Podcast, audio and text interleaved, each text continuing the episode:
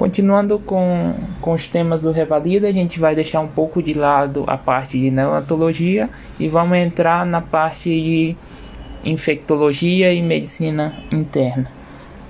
O primeiro tema que vamos tocar é tuberculose.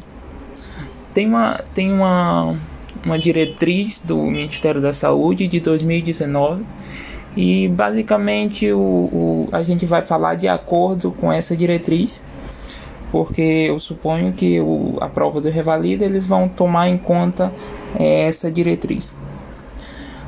Começando, a gente vai falar um pouco do agente. Essa primeira parte desse podcast a gente vai falar apenas até o diagnóstico. A partir de tratamento a gente vai dividir e fazer outro episódio.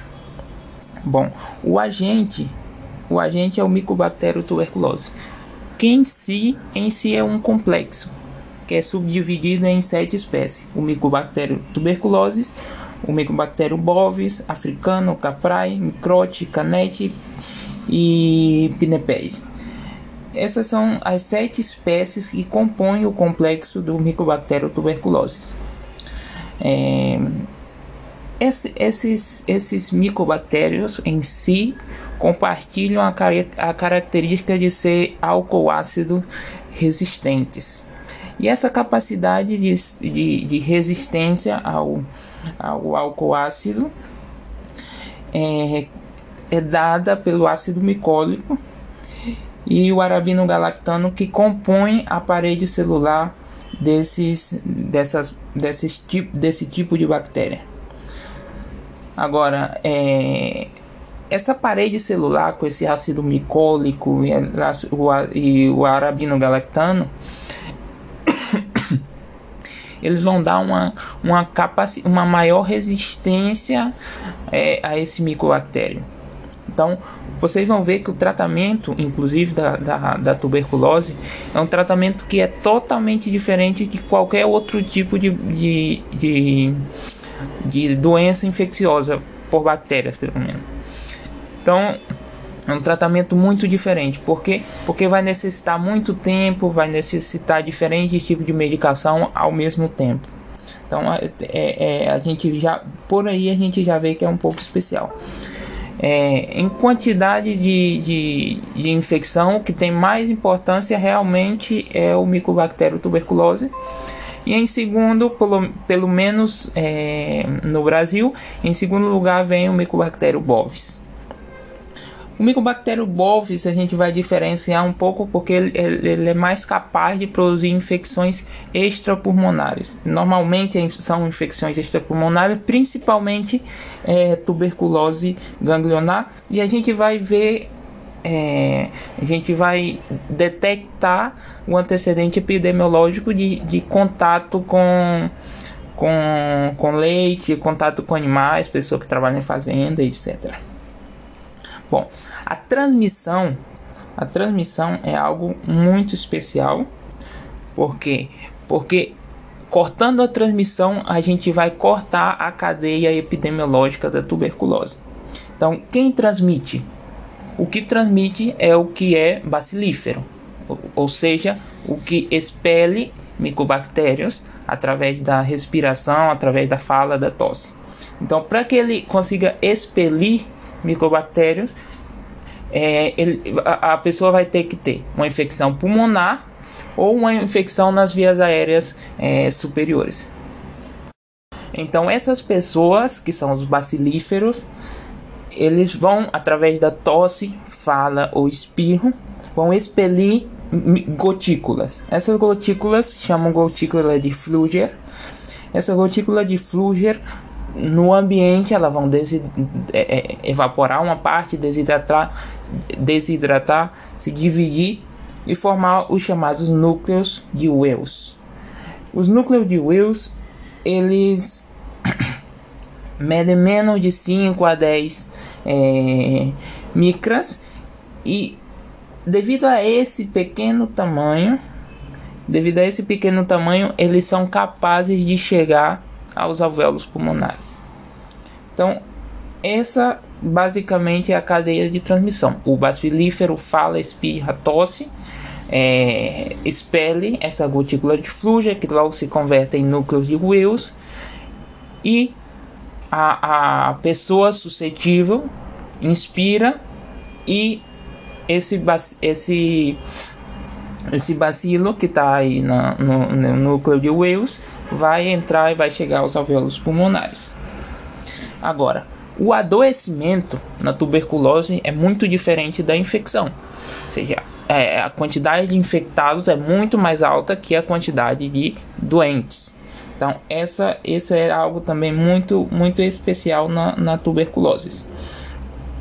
Temos algumas populações que têm um risco maior de, uma vez infectado, desenvolver a doença. Por exemplo, os pacientes com HIV. O paciente com HIV tem um maior risco de adoecer por tuberculose, obviamente por um problema imunitário. Alguns outros grupos populacionais, e isso também converte a tuberculose num problema social, são mais suscetíveis. Por exemplo, os detentos, as pessoas em situação de rua, inclusive os indígenas, têm maior suscetibilidade a desenvolver a doença por tuberculose. Para se ter ideia, cerca de 10% das pessoas infectadas vão adoecer em total. 5%, ou seja, desses 10%, a metade dos que adoecem nos primeiros 2 anos. A outra metade vai adoecer ao longo da vida, ou seja, o período de incubação é muito, muito longo no caso da tuberculose. Então, passamos para o diagnóstico. Um conceito muito importante em relação ao diagnóstico é o conceito de sintomático respiratório. Esse conceito de sintomático respiratório varia de acordo com alguns países. Eu exerço a medicina aqui no Peru, sou residente de medicina interna. Aqui, o conceito de sintomático respiratório é uma pessoa que tem tosse com ou sem escarro por 2 semanas. No Brasil, nessa última guia do Ministério da Saúde, esse conceito de sintomático respiratório é a pessoa que tem tosse ou escarro por 3 semanas. Esse é o conceito de sintomático respiratório: tosse com ou sem escarro por 3 semanas. Entre os outros sintomas, como a febre vespertina, perda de peso, também tem importância na orientação diagnóstica da tuberculose. Alguns médicos antigos dizem, ou seja, isso é muito comum por aqui, comentar que a tuberculose é uma imitadora. Isso porque a tuberculose praticamente afeta todos os órgãos, ou pelo menos os mais importantes. Afeta todos, pode afetar todos.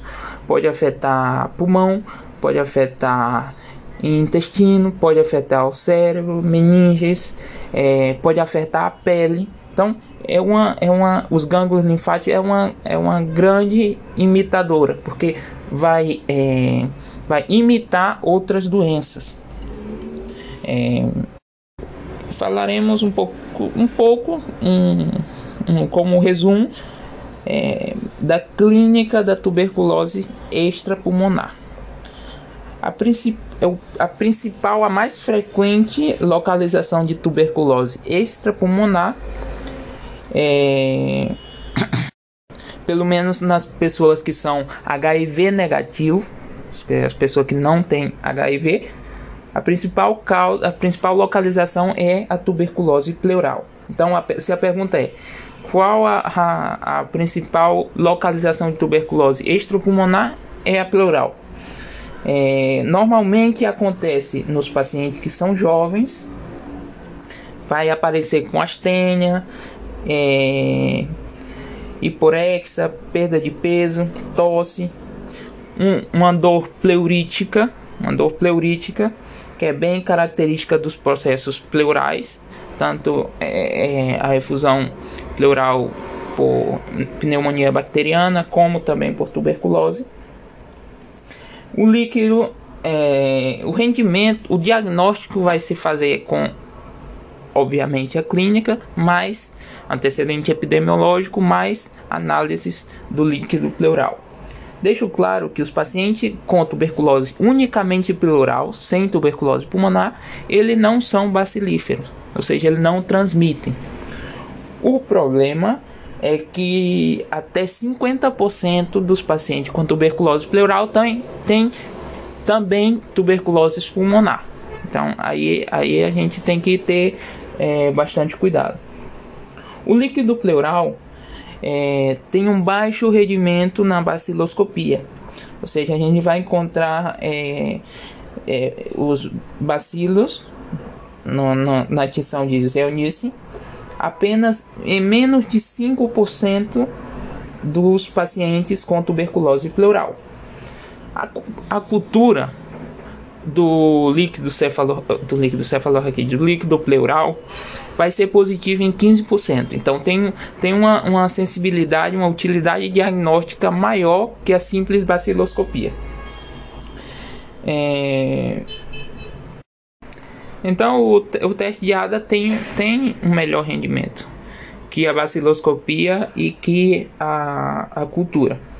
O problema é que esse teste de ADA também pode elevar em outras doenças que também ocasionam efusão pleural. A principal diferenciação seria, por exemplo, nos casos de linfomas. O linfoma também eleva a ADA, adenosina deaminase. Entretanto, a citologia, incluso o bloco cell também nos vai ajudar aí no diagnóstico de linfoma, vai ser positivo no linfoma. E além de que o linfoma é unicamente pleural, é algo bastante incomum. Então a gente buscando linfadenomegalia, suponho que se chama no Brasil, a gente buscando linfadenomegalia em outras regiões vai ajudar na diferenciação de linfoma, porque o linfoma pleural em si é bastante incomum. Agora, o ponto de corte do teste de ADA, a gente tem que ter claro que é uma variável contínua. Então, em diferentes pontos de corte vai ter diferente sensibilidade e especificidade. Um dos melhores pontos de corte é maior de 40. Os maiores de 30 tendem a ser realmente tuberculose, mas é uma espécie, entre 30 e 40 é uma espécie de zona de penumbra. Agora, os pacientes que têm ADA maior de 250 é muito raro que seja tuberculose, que é um nível muito, muito elevado. É importante diferenciar também a tuberculose pleural do empiema por tuberculose. O empiema é quando uma caverna se rompe e veste o conteúdo na cavidade pleural. E aí vai ter baciloscopia bem positiva com níveis altos de bacilos. Outra forma muito importante de tuberculose extrapulmonar é a tuberculose ganglionar. A tuberculose ganglionar é a causa mais frequente de tuberculose extrapulmonar nos pacientes com HIV. Então, da mesma forma que a tuberculose pleural é a mais frequente no geral, a tuberculose ganglionar é mais frequente no subgrupo de pacientes com HIV. A gente vai observar um aumento agudo ou subagudo da cadeia ganglionar, geralmente a cervical ou a supraclavicular, justamente porque é a zona que drena a parte pulmonar. E o diagnóstico vai estabelecer-se pode ser pela biópsia e aspiração com agulha fina, BAF, ou a ressecção ganglionar e análise anatomopatológica. Somente pela análise anatomopatológica, pela tinção de Ziehl-Neelsen, a gente não vai diferenciar o Mycobacterium tuberculose de outros Mycobacteriums, por exemplo, o bovis. A gente não consegue diferenciar. Essa diferenciação vai ser por meio de cultivos, normalmente cultivos. E é importante também diferenciar essa tuberculose ganglionar de outras causas de alterações nos linfonodos, por exemplo, as doenças linfoproliferativas. Outra forma muito importante de tuberculose extrapulmonar é a tuberculose meningoencefálica. A importância radica tanto na gravidade como no tempo de tratamento, que vai ser diferente. Então, é mais frequente a tuberculose meningoencefálica nos pacientes com HIV. Ela pode apresentar-se de basicamente três formas, como uma meningite subaguda, que aí a gente teria que diferenciar de outras causas de meningite, que aparece com cefaleia, alteração de comportamento, alteração no nível ou no conteúdo da consciência, e afetação dos pares craniais, principalmente os pares que são mais basais, porque é mais frequente que seja uma meningite basal. Então, a afetação dos pares craniais, mais frequentemente 2, 3, 4, 6, 7. A outra forma de apresentação é a meningite crônica, que apareceria com cefaleia e afetação de pares craniais, normalmente sem maior compromisso do nível ou do conteúdo de consciência. A outra forma é a aparição de tuberculomas. Os tuberculomas, nesse caso, seriam os granulomas cerebrais causados por tuberculose. Esses granulomas cerebrais vão ter uma clínica de processo expansivo intracranial. Esse processo expansivo intracranial, a clínica dele vai depender da localização. Então, se localização motora, se está na corteza motora, vai ter focalização. Se está na parte mais sensitiva, vai ter alteração sensitiva. Depende muito da localização. E, inclusive, como processo expansivo intracranial, como qualquer deles, pode relacionar-se a convulsões. Outros processos expansivos intracraniais, como a toxoplasmose, a criptococose ou o linfoma primário no sistema nervoso central, que é bem frequente nos pacientes com tuberculose, eles devem ser avaliados. Seriam os diagnósticos diferenciais desses tuberculomas. A tuberculose óssea também tem um tempo de tratamento igual à tuberculose meningoencefálica. A localização mais frequente seria os corpos vertebrais. Isso se chamaria o mal de Potts, que ocorre em 50%, responsável por 50% das causas de tuberculose óssea. Esse mal de Potts geralmente aparece como dor lumbar, apalpação, sudorese noturna, inclusive pode formar pequenos abscessos. Nesse caso, é bom diferenciar de outras causas de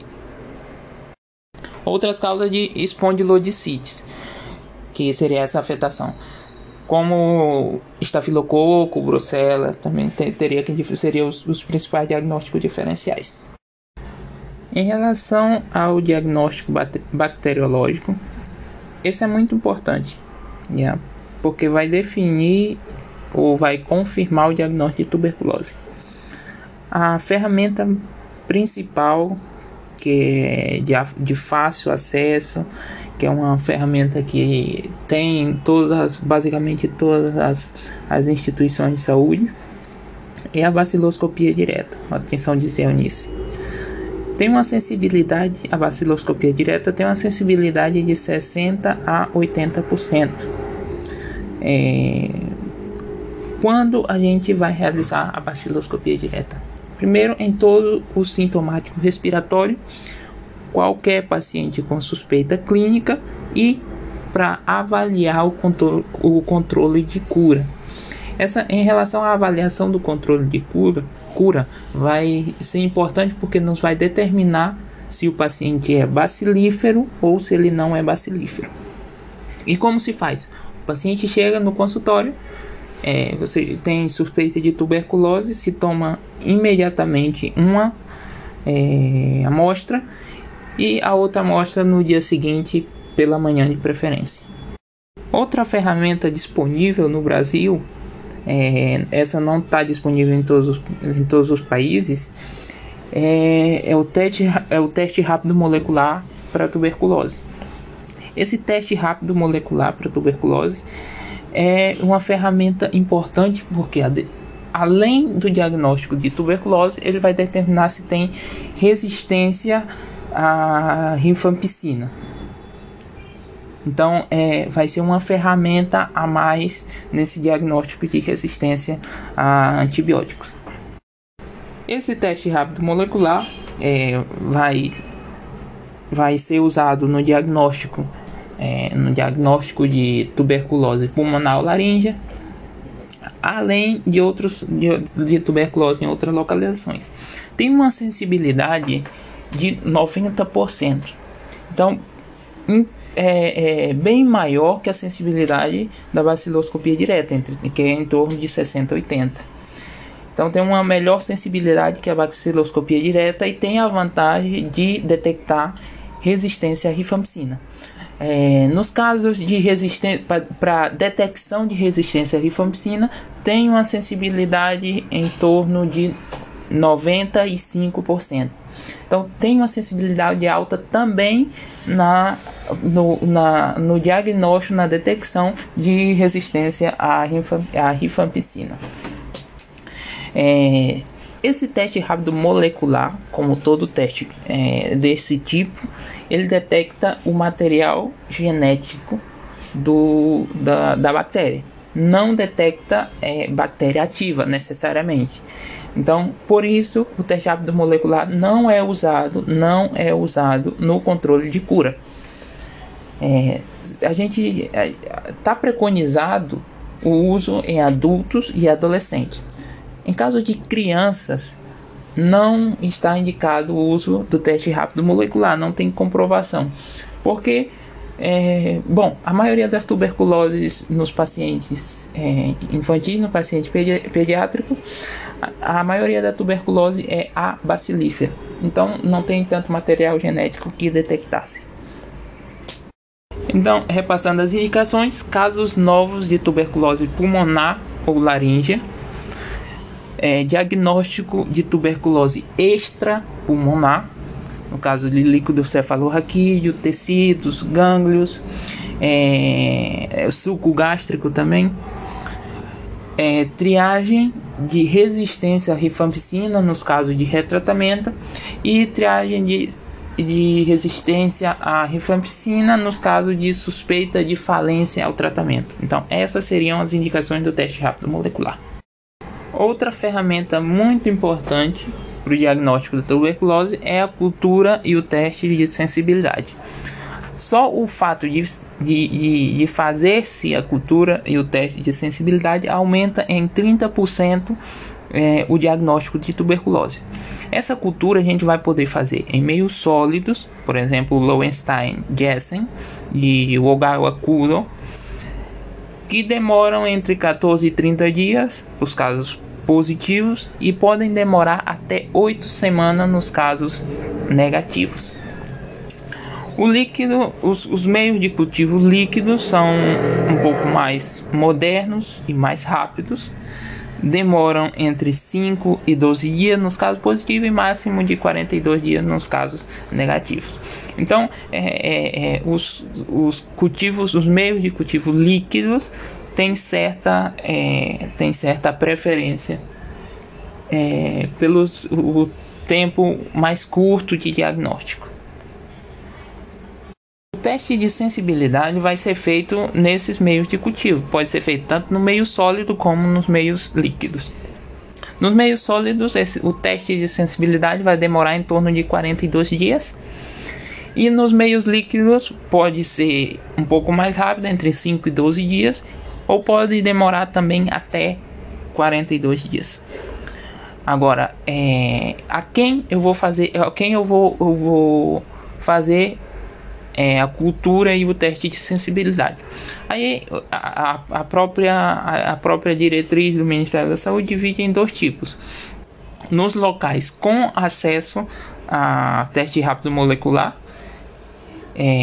para tuberculose. Aí a gente vai, nesses locais com acesso a teste rápido molecular, a gente vai fazer em todo caso com tuberculose por teste rápido molecular, a gente vai fazer cultivo, cultura e teste de sensibilidade.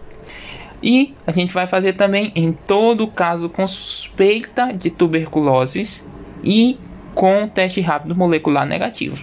Então abarca quase todos os pacientes, na verdade, porque a gente vai fazer em todos os com teste rápido molecular positivo e nos com negativo, que tenha teste rápido molecular negativo e que tenha suspeita ainda de tuberculose.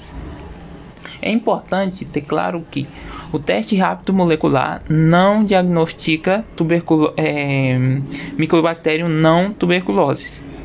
Então, se você tem suspeita de alguma afetação por alguma micobactéria que não seja tuberculose, você teria que fazer a cultura e o teste de sensibilidade, porque o teste rápido molecular não vai detectar esses casos. Agora, nos locais, o outro cenário seria nos locais sem teste rápido molecular. A gente vai fazer cultura a todos os pacientes com suspeita de tuberculose, independente do resultado da baciloscopia direta. A imaginologia também é muito importante no diagnóstico e até mesmo no segmento dos pacientes com tuberculose. Por exemplo, um meio que cada vez está mais disponível e cada vez é mais importante é a tomografia de tórax. A tomografia de tórax nos vai mostrar algumas chaves no diagnóstico imaginológico de tuberculose. Por exemplo, as cavidades, os nódulos, que geralmente são centrolobulares com distribuição segmentar, e algumas vezes esses nódulos centrolobulares com distribuição segmentar vão ser confluentes. Pode haver consolidações, engrossamento, espessamento das paredes brônquicas, que esse engrossamento das paredes brônquicas vão dar um padrão em árvore em brotamento, ou seja, a parede brônquica vai parecer uma árvore. Pode haver também massas bronquiectásias. Agora, com a tomografia vai ajudar a diferenciar uma tuberculose ativa de uma sequela por tuberculose. Por exemplo, as cavidades, em relação às cavidades, as cavidades com paredes grossas se relacionam à tuberculose ativa. Quanto às cavidades com paredes finas, se relaciona a tuberculose, a sequela de tuberculose. Os nódulos, geralmente os que são sequela, nódulos sequelares, além de que pode haver bandas, engrossamento pleural nos casos das sequelas de tuberculose. A radiografia de tórax também vai ser importante, porque a gente vai poder ver os chamados nódulos de Ghon, que são um processo granulomatoso pela tuberculose primária, com uma preferência de localização nos ápices. Esse complexo de Ghon, a evolução dele seria a afetação de cadeias ganglionares, e essas cadeias ganglionares, esse complexo se chama exatamente complexo de Ranke.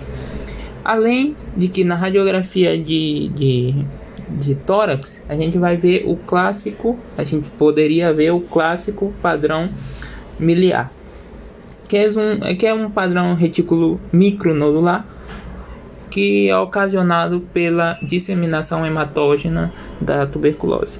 E quando a gente tenha um padrão miliar, a gente, por exatamente ser um quadro causado por disseminação hematógena, a gente estaria obrigado a descartar ou avaliar, considerar localizações extrapulmonares também. porque igual que fez que se formou esse padrão por disseminação hematógena, pode haver afetação orgânica à distância.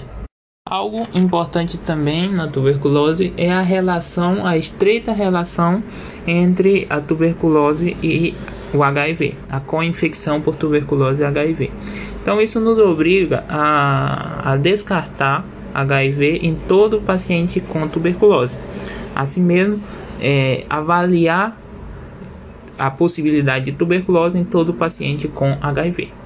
Então, o que está preconizado pela guia, pela diretriz do Ministério da Saúde de 2019, é que todo paciente que tenha o diagnóstico de tuberculose deve ser testado para HIV.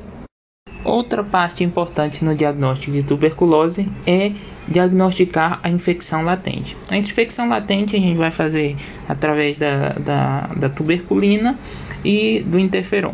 Bom, a tuberculina a principal indicação seria auxiliar no diagnóstico de tuberculose em crianças, já que esses normalmente são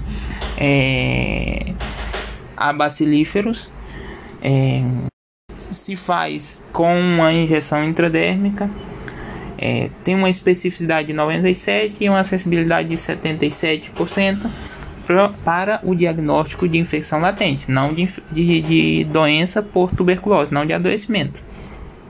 Vai ter vários falsos negativos, nos casos de anergia, tem o chamado efeito booster.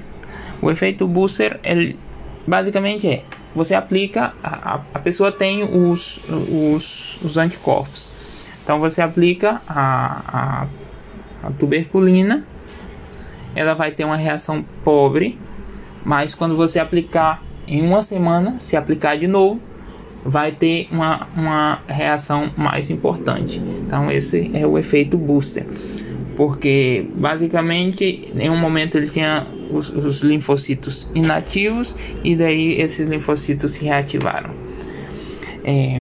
O interferon, que é o chamado, tem a marca, pelo menos o que se usa frequentemente aqui no Peru, é o Quantiferon. Ele vai avaliar a quantidade de interferon produzido pelos linfócitos de T de memória. Então, esse vai ser positivo, negativo ou indeterminado. E esse é um problema desse teste de interferon, porque a PPD não vai ter resultado indeterminado.